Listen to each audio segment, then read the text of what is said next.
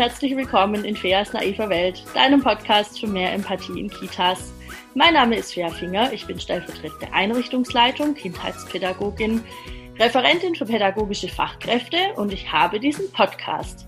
Und in manchen Folgen erzähle ich hier kleinere und größere Geschichten aus den Kitas, ähm, bei denen ich denke, da können wir mit ein bisschen Empathie, mit ein bisschen Reflexion und mit ein bisschen Fachwissen viel schönere Situationen gestalten. Und in manchen Folgen, so wie heute, lade ich mir einen Gast ein oder eine Gästin. Das hatten wir jetzt schon ganz, ganz lange nicht mehr. Und ich freue mich mega, dass ich heute Saskia Franz bei mir begrüßen darf in der naiven Welt. Ähm, hallo Saskia, herzlich willkommen. Hallo Fea, ja, vielen Dank und ich bin so froh, dass ich endlich mal ein bisschen naiv sein darf. Ja, oh, wir spielen heute ganz naiv rum. Ähm, ich habe ja gesagt, ich stelle dich erst ein bisschen vor. Saskia ist für alle, die sie jetzt noch nicht kennen, und das werden nicht so viele sein. Und Saskia war schon zu Gast bei Lea im der Kita-Podcast.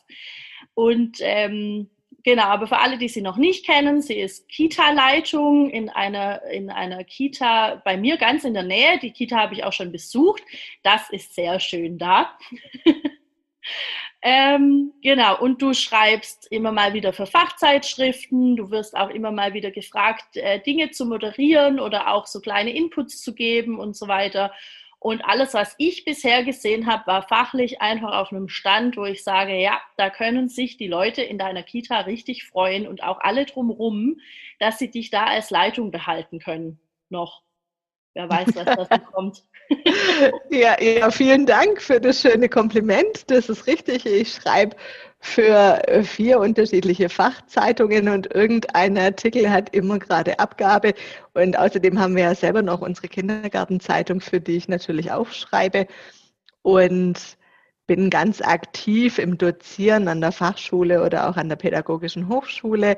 Ich finde, das ist ein toller Weg, was Gutes für die Auszubildenden zu machen oder für die zukünftigen Pädagoginnen und Pädagogen, weil es mir so wichtig ist, dass sie merken, da sitzen Menschen mit Herzblut. Da ja. sitzen Leute, denen ihr Job Spaß macht und dazu gehöre ich. Und mittlerweile bin ich seit mehr als zwölf Jahren Kita-Leitung und nach wie vor finde ich, ist es der tollste Beruf, den man haben kann. Ah, das ist so schön. Weil viele sagen ja irgendwann, oh, ich habe jetzt keinen Bock mehr, ich habe keine Lust mehr auf das Team und ich habe keine Lust mehr auf die Eltern und alles ist irgendwie blöd. Und ich war ja bei dir im Oktober, das ist jetzt tats tatsächlich schon zwei, drei Tage wieder her. Und ich bin da reingelaufen und ich habe richtig gemerkt, wie da Leute Spaß haben an der Arbeit, wie da einfach in jedem Eck steckt so das Leben und die Kinder sind da richtig mit dabei und ähm, dann hast du ja auch so ein bisschen erzählt von den Projekten und so. Und bei euch in der Kita findet ja tatsächlich unheimlich viel statt. Also ihr habt nicht nur diese Zeitschrift, ihr habt auch den Podcast zum Beispiel. Ähm, magst du da noch was erzählen? Ich habe jetzt letztens gesehen, euer Podcast ist jetzt ein Jahr alt, ne? Ja, genau. Wir haben diese Woche Jubiläum gefeiert. Unseren Podcast gibt es jetzt ein Jahr. Wir haben 43 Folgen Gezwitscher aus dem Kindergarten veröffentlicht. Und der Podcast ist bei uns damals im Lockdown, also es passt zu unserem Thema, zu unserem Corona-Thema oh, entstanden. Gar nicht gesagt, das Thema, ne? Sage ich gleich noch. Ja, ja ist, im, ist im Lockdown entstanden, als wir ganz intensiv zusammengearbeitet haben im Team und gemerkt haben, wie viele Kompetenzen eigentlich bei uns im Team sind und wie viel Wissen da ist. Und da haben wir gedacht, wir müssen doch unser Wissen einfach mal mit der Außenwelt teilen.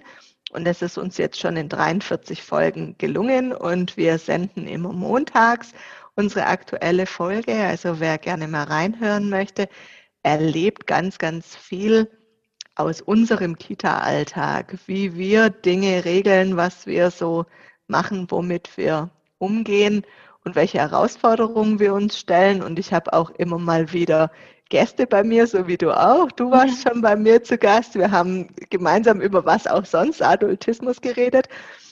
Und äh, war eine großartige Folge und ich freue mich auf alles, was da als nächstes kommt. Ja, also ich finde halt die Idee super spannend. Ich glaube, ihr seid die einzige Kita, die ich kenne, die einfach einen eigenen Podcast hat. Das ist so cool. Und das, ähm, ja, Gut, da können wir jetzt ganz viel noch drüber reden. Wir können es auch lassen. Ich glaube, alle, die sich interessieren, die hören sich einfach das an, weil ich glaube, ihr erzählt das auch in irgendeiner Folge, wie es zu dem Podcast kam und so und wer da alles mit dran arbeitet und so. Und man findet euch auch auf Insta, das verlinke ich auf jeden Fall alles. Jetzt haben wir den Werbeblock am Anfang. Ist auch mal was Spannendes. ähm, Lass mich nur einen letzten Satz dazu sagen, ja. weil ganz viele Fragen braucht man als Kita einen Podcast. Nee, das braucht man nicht. Aber das sind Elemente, die die Kita-Arbeit ja spannend machen, weil wir sagen, ja, wir können uns doch unsere eigenen Projekte aussuchen. Und manchmal braucht man Dinge, die nicht so direkt in den Räumen mit den Kindern stattfinden, sondern die man nur unter Erwachsenen tut. Und das gibt uns wieder Aufschwung, Aufwind und Motivation für neue Sachen mit den Kindern. Und ich könnte mir auch vorstellen, also es macht, also es ist ja ein bisschen dann auch so Teambuilding ein Stück weit. Und ich könnte mir vorstellen, es macht ja auch was mit dem Team Gedanken. Also ein Team braucht ja auch immer ein Ziel. Und in diesem Podcast kann man ja auch unheimlich viele Sachen reflektieren und nochmal klarstellen und so. Und das finde ich schon cool.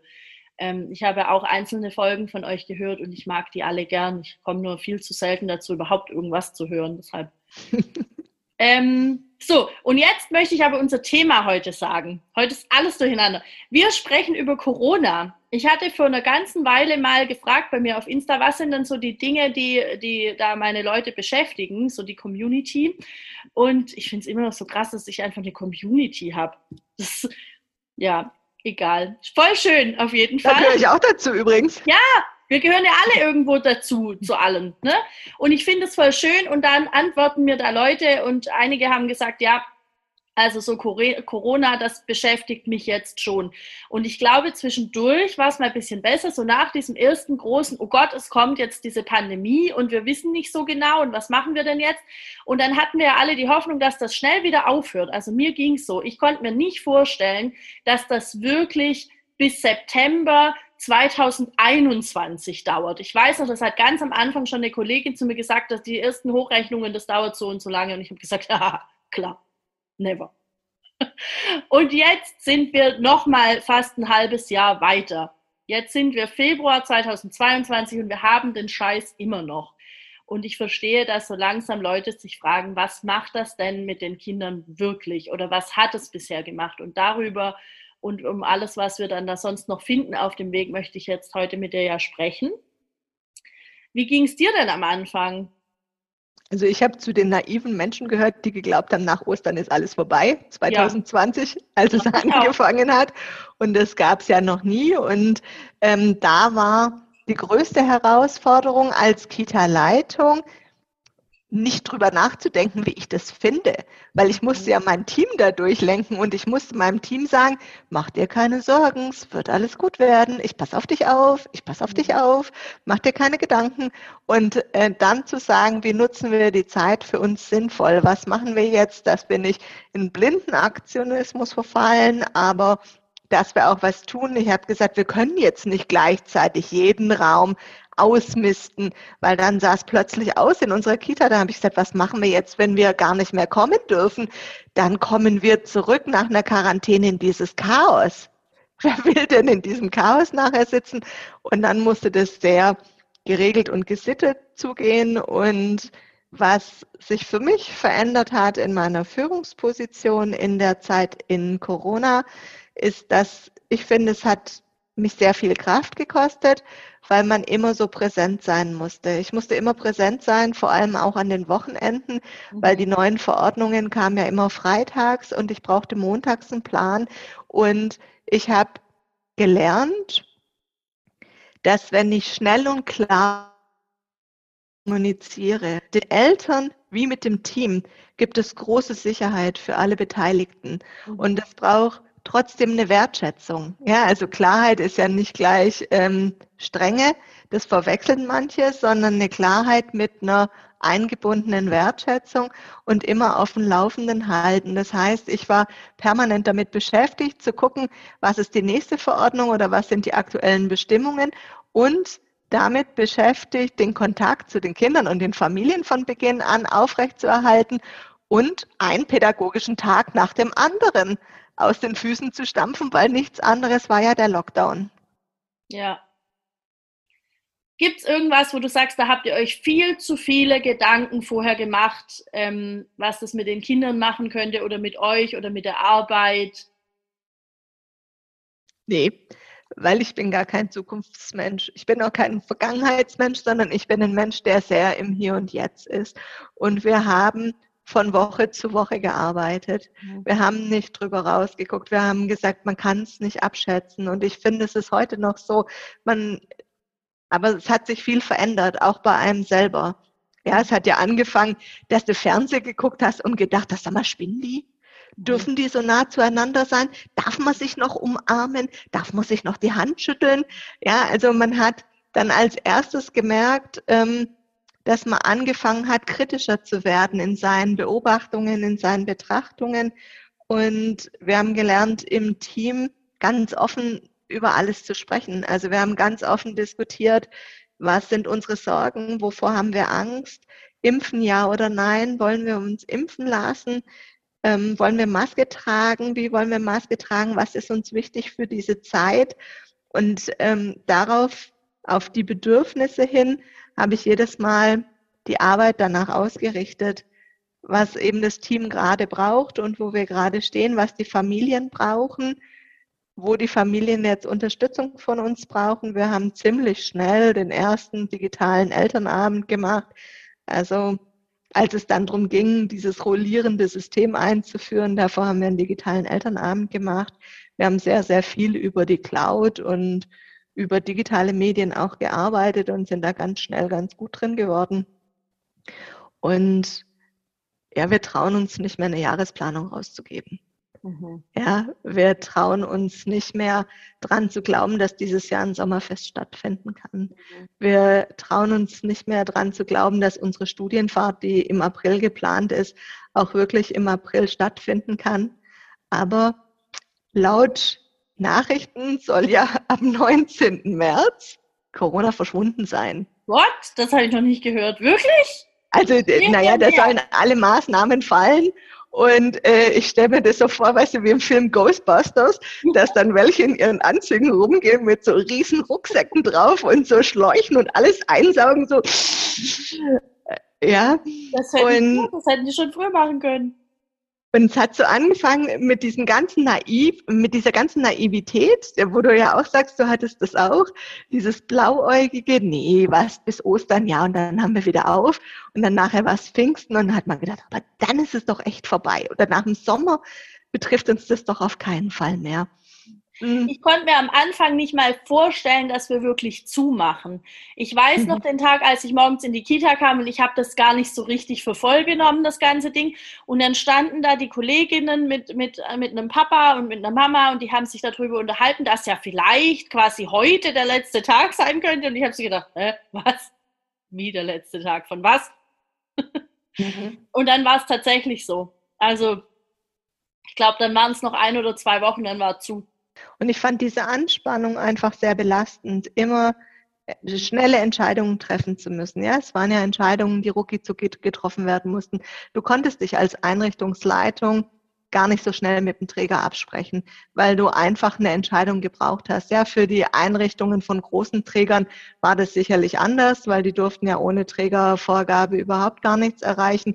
Ich fand es auch sehr ungerecht, dass das unterschiedlich gehandhabt wurde ob man die ganze Zeit gearbeitet hat oder nicht, dass es quasi allen egal war, ob die Erzieherinnen gearbeitet haben oder ob sie nicht gearbeitet haben. Und wir haben aber von Anfang an gesagt, wir wollen es für uns als Chance sehen und wir haben es als große Chance gesehen und wir haben so einen Qualitätsboost in dieser Zeit nochmal gehabt. Wir haben mega tolle Standards für unsere Einrichtung erarbeitet. Wir haben alle Ukulele gelernt, weil ein Kollege Ukulele spielen kann und der hat dann Ukulele-Kurs für uns gemacht. Wir haben jetzt alle eine. Cool. Und halt immer geguckt, wie auch was Schönes für uns dabei rauskommen kann, wie wir auch weiter Gemeinschaft leben können als Team.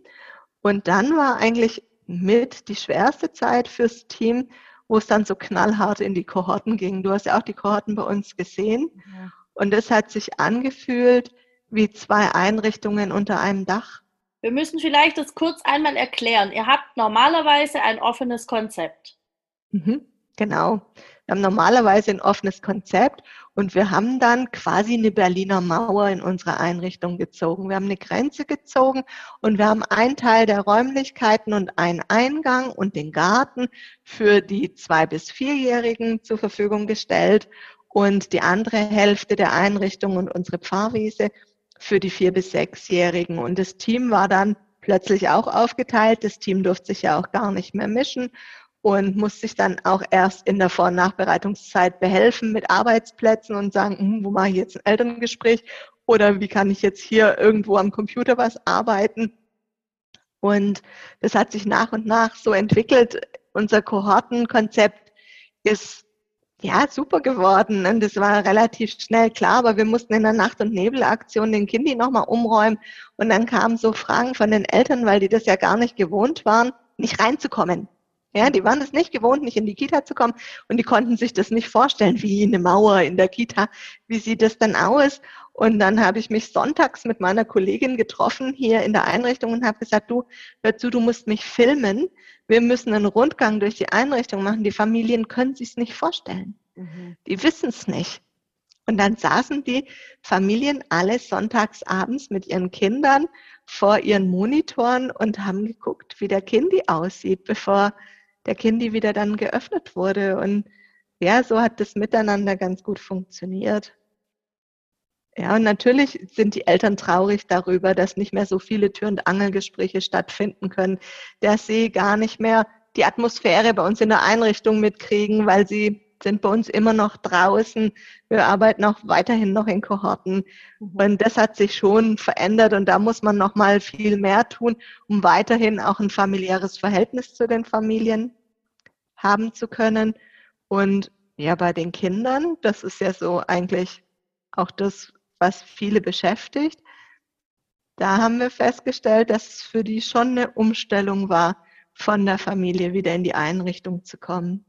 Mhm. Und jedes Mal, wenn sie neu gekommen sind, nach jedem Lockdown, ging der Gruppenprozess von vorne los. Mhm. Ja, habt ihr das auch so wahrgenommen? Ähm, also ich bin ja in der Grippe und ich weiß noch, dass wir uns gerade nach diesem ersten langen Lockdown richtig Sorgen gemacht haben, wie kommen die wieder an? Wie gestalten wir das? Und bei uns gab es dann ähm, ganz zu Beginn erstmal so, so verkürzte Zeiten. Also wir haben die Kinder aufgeteilt in, in kleine Grüppchen von drei, vier, fünf Kindern, die dann irgendwie zwei, drei Stunden da waren und dann ähm, musste zwischendurch immer noch alles geputzt werden. Dann kam die nächste Gruppe, vielleicht sogar auch mit der nächsten Erzieherin und so haben wir uns so langsam daran getastet und irgendwann kamen die dann wieder alle und ähm, ich muss sagen, die kamen besser an, als ich das erwartet hätte. Ich glaube, so ging es uns allen. Ähm, weil wir halt immer noch so nach drei Wochen Schließzeit im Sommer haben wir immer gemerkt, Einzelnen fällt das richtig schwer und es ist richtig schwierig für die jetzt irgendwie anzukommen. Es braucht richtig gute Begleitung und wir hatten gedacht, das wird so ähnlich. Ähm, es war aber viel einfacher für die Kinder, als wir es gedacht hätten. Es gab schon Einzelne, die, die Schwierigkeiten hatten, auf jeden Fall. Aber insgesamt war ich echt beeindruckt, wie gut die das gepackt haben.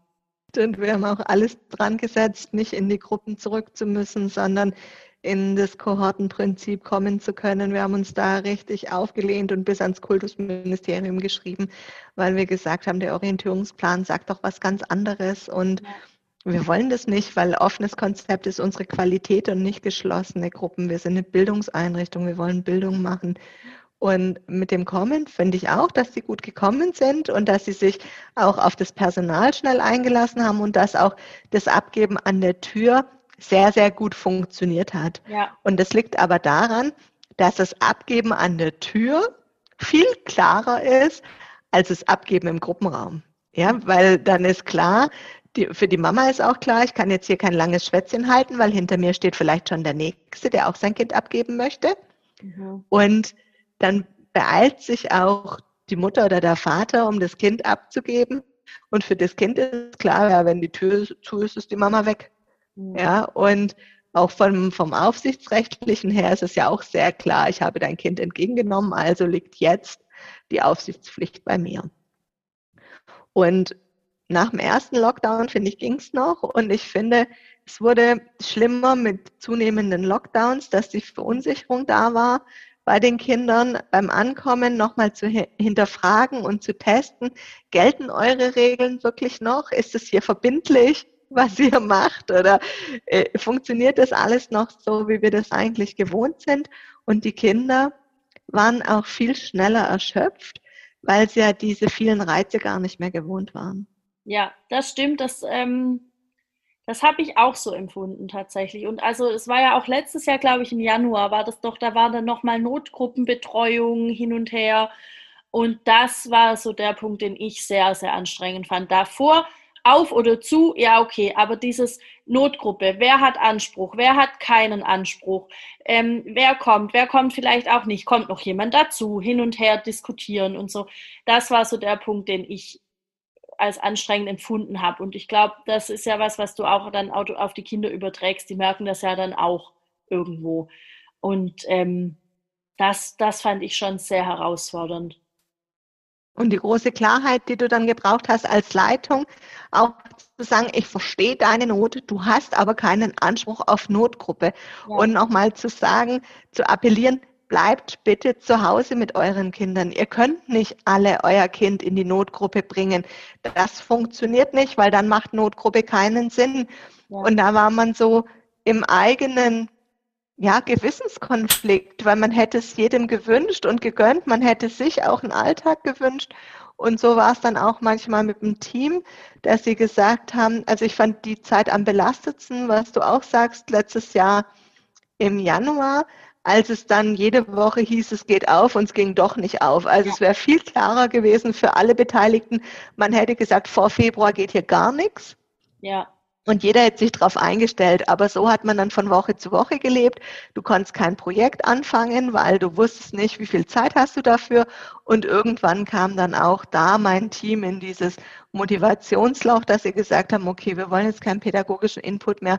Wir wollen jetzt was mit den Händen arbeiten, die dann nochmal viel in den Räumen gemacht haben oder neue Techniken ausprobiert haben, weil sie gesagt haben, wir wollen was schaffen, wir vermissen die Kinder wir brauchen eigentlich die Kinder schon für unsere tägliche Arbeit. Mhm. Ja, das war das, ähm, was mir auch so ein bisschen den Wind aus den Segeln genommen hat, ziemlich schon am Anfang, dass ich so dachte, ja, klar kann ich jetzt ein QM-Handbuch schreiben und Konzeptionen überarbeiten und so, aber wenn, wenn die Menschen fehlen, für die ich das Ganze mache, außerhalb von den Fachkräften und den Eltern, also es war so ein bisschen dieses ins Leere reinarbeiten. Ich finde es total schön, was du vorher gesagt hast, wie ihr da mit diesem Forschergeist so rangegangen seid und gesagt habt, okay, es ist eine neue Situation, wir schauen jetzt, was passiert und wir planen einfach von Woche zu Woche. Ähm, weil ich wirklich manchmal so dachte, also ich habe das in meinem Kopf auch so gemacht, aber ich dachte so, wer weiß dann, wann es weitergeht. Und wenn dann wenn, wenn es dann so ins Leere läuft, ich kann mir jetzt auf dem Papier viele Sachen schön ausdenken und so, aber was mache ich denn dann? Ähm, und das hat sich dann Gott sei Dank, also ja, im, im Tun lösen sich ja dann manche Sachen einfach auch auf weil ja mhm. klar war, die kommen irgendwann wieder. Aber ich weiß auch noch eine Situation ganz am Anfang im ersten Lockdown, da haben wir natürlich wie alle erstmal Grundreinigung, ähm, Holzspielzeug irgendwie einölen und solche Sachen. Und dann habe ich halt überall noch so in den Taschen irgendwelche Sachen gefunden, die die Kinder da reingelegt hatten zum Transportieren. Und das war so ein trauriger Moment, weil ich halt wusste, sie sind nicht da. Und ähm, man weiß ja auch gar nicht, wer, wer, kommt denn wieder. Also einige sind ja in der Zeit dann äh, zum Beispiel bei uns in den Kindergarten gewechselt, die haben wir dann gar nicht mehr gesehen in der Krippe. Und dann sind die nächsten in die Schule gekommen, die kamen gar nicht mehr zurück im Kindergarten und so. Also das war schon irgendwie alles ganz seltsam. Ja, und wir haben dann tatsächlich ja wirklich darauf geachtet, dass wir nur Projekte anfangen, die wir auch beenden können. Ja ja, die so überschaubar waren. Und wir haben ganz als letztes ähm, im ersten Lockdown angefangen, an der Konzeption zu arbeiten. Und das haben wir dann relativ schnell wieder gelassen, weil ja gar nicht klar war, gibt es jemals wieder ein offenes Konzept? Wird es ja, das oh, jemals ja. wieder geben? Ja. Und was bringt uns eine Konzeption für ein offenes Konzept, wenn wir so niemals mehr arbeiten dürfen? Und was äh, passiert, wenn sich Rahmenbedingungen noch weiter verändern. Deshalb haben wir dann aufgehört, Konzeption zu schreiben. Ja. Und ähm, kannst du sagen, ähm, hat das was oder was hat es gemacht mit dem Team, die Überlegung, wir wissen nicht, ob es jemals wieder zurückgeht in das, was wir eigentlich wollen? Ja, schon schwierig, also war schon schwierig und wir hatten schon auch jetzt diese Diskussion und Auseinandersetzung nochmal, als es im Herbst plötzlich hieß, na ja, Sie können wieder offen arbeiten, wir können die Kohorten aufheben. Da haben wir nochmal kurz diskutiert. Wir haben dafür dann einen pädagogischen Tag tatsächlich gemacht, mhm. um für und wieder von den Kohorten und einem offenen Konzept nochmal abzugleichen. Und uns war allen klar, wir wollen öffnen, aber nicht um jeden Preis. Und wir wollen auf keinen Fall öffnen, um dann nachher wieder zurück in die Kohorten zu gehen oder wieder mehr Durcheinander für die Kinder zu schaffen. Deshalb war für uns klar, wir öffnen erst, wenn es eine Stabilität gibt. Ja, mhm. deshalb steht es für uns jetzt auch noch in den Sternen, ob wir Ostern öffnen oder ob wir sagen, wir müssen noch bis zum Sommer warten, bis wir eine gute Öffnung machen können. Und da war ja jetzt der Vorteil, dass es ja keine Verpflichtung ist, offen zu arbeiten, sondern dass es nur die Erlaubnis dafür gibt. Mhm. Ja, aber die muss jetzt nicht bis Montag umgesetzt werden. Und dann haben wir gesagt, wenn wir es machen, dann wollen wir einen qualitativ hochwertigen Übergang haben. Mhm. Ja, aber um nochmal da auf die Kinder zurückzukommen, in ähm, letztes Jahr in diesem Januar-Februar-Lockdown, wo es dann immer dieses Up and Down gab, mach mal auf, mach mal nicht auf, und dann gab es plötzlich diesen Freiburger Fall und auf keinen Fall durfte in Baden-Württemberg geöffnet werden. Mhm. Also ähm, und dann hieß es wieder, es wird geöffnet und was haben wir dann gemacht? Wir haben Glücksmarmelade gekauft. Kennst du die Gläschen nee. Glücksmarmelade? Das ist so ein, so ein Marmeladenglas und da steht Glück drauf. Und die Marmelade heißt wirklich Glück. Und dann haben wir so, so Gläschen gekauft und bestellt bei uns hier im Supermarkt vor Ort und haben 100 Stück bestellt und haben dann noch gesammelt im Team, was heißt für uns eigentlich Glück? Was ist Glück? Und daraus haben wir so eine Wortwolke gemacht und eine Karte dann für die Kinder geschrieben, wo wir gesagt haben, na ja, und wenn du Glück hast, ist der Kind wieder auf, bevor du deine Marmelade leer gegessen hast. Und dann ähm, ist der Joel durch den Ort gelaufen und hat jedem Kind sein persönliches Gläschen Glücksmarmelade vorbeigebracht. Ja, oh. ja das kam sehr gut an. Mhm. Kann ich mir vorstellen. Also das ist schon, ich glaube, was, was solche Sachen angeht, da können sich echt einige eine Scheibe von euch abschneiden. Also was einfach so Kreativität auch angeht an, äh, ähm, an Ideen, was man alles machen kann, um wirklich da Kontakt zu halten. Das, mhm. also ja. Wir machen jetzt hier eine kleine Unterbrechung und zwar bis nächste Woche.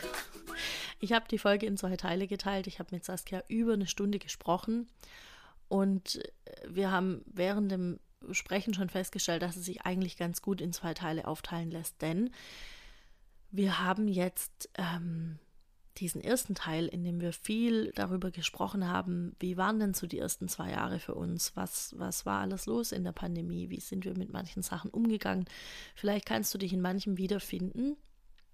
Vielleicht hast du manches auch ganz anders erlebt. Du darfst mir wie immer gerne deine Gedanken schreiben auf Instagram. Finger ist der Account, da heißt einfach wie ich.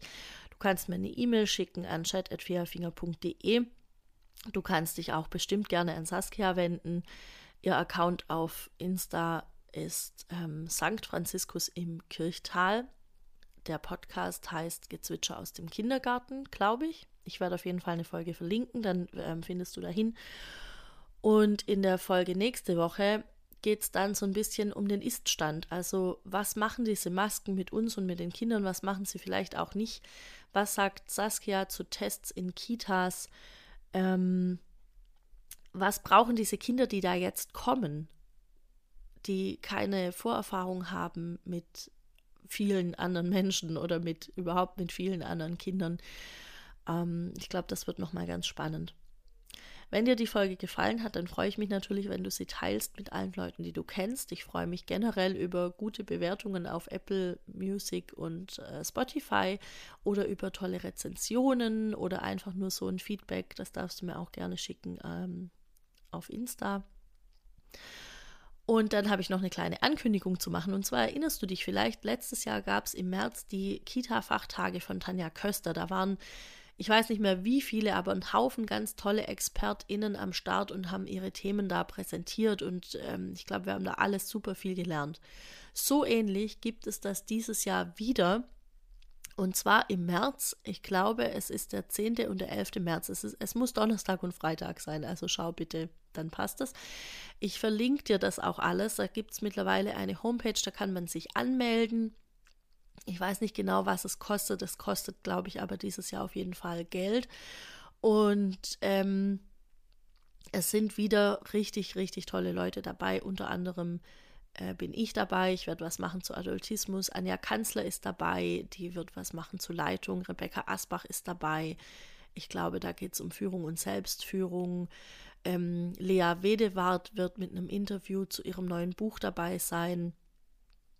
Mm, und die anderen fallen mir jetzt alle nicht ein, aber ich kann jetzt auch hier nicht 20 Leute aufzählen, nur dass du weißt, es sind auf jeden Fall Leute dabei, die du schon von hier kennst oder aus einem anderen Kontext. Und es sind aber auch noch ganz, ganz viele tolle andere Leute dabei. Ich bin selber super, super gespannt. Ich habe richtig Bock darauf.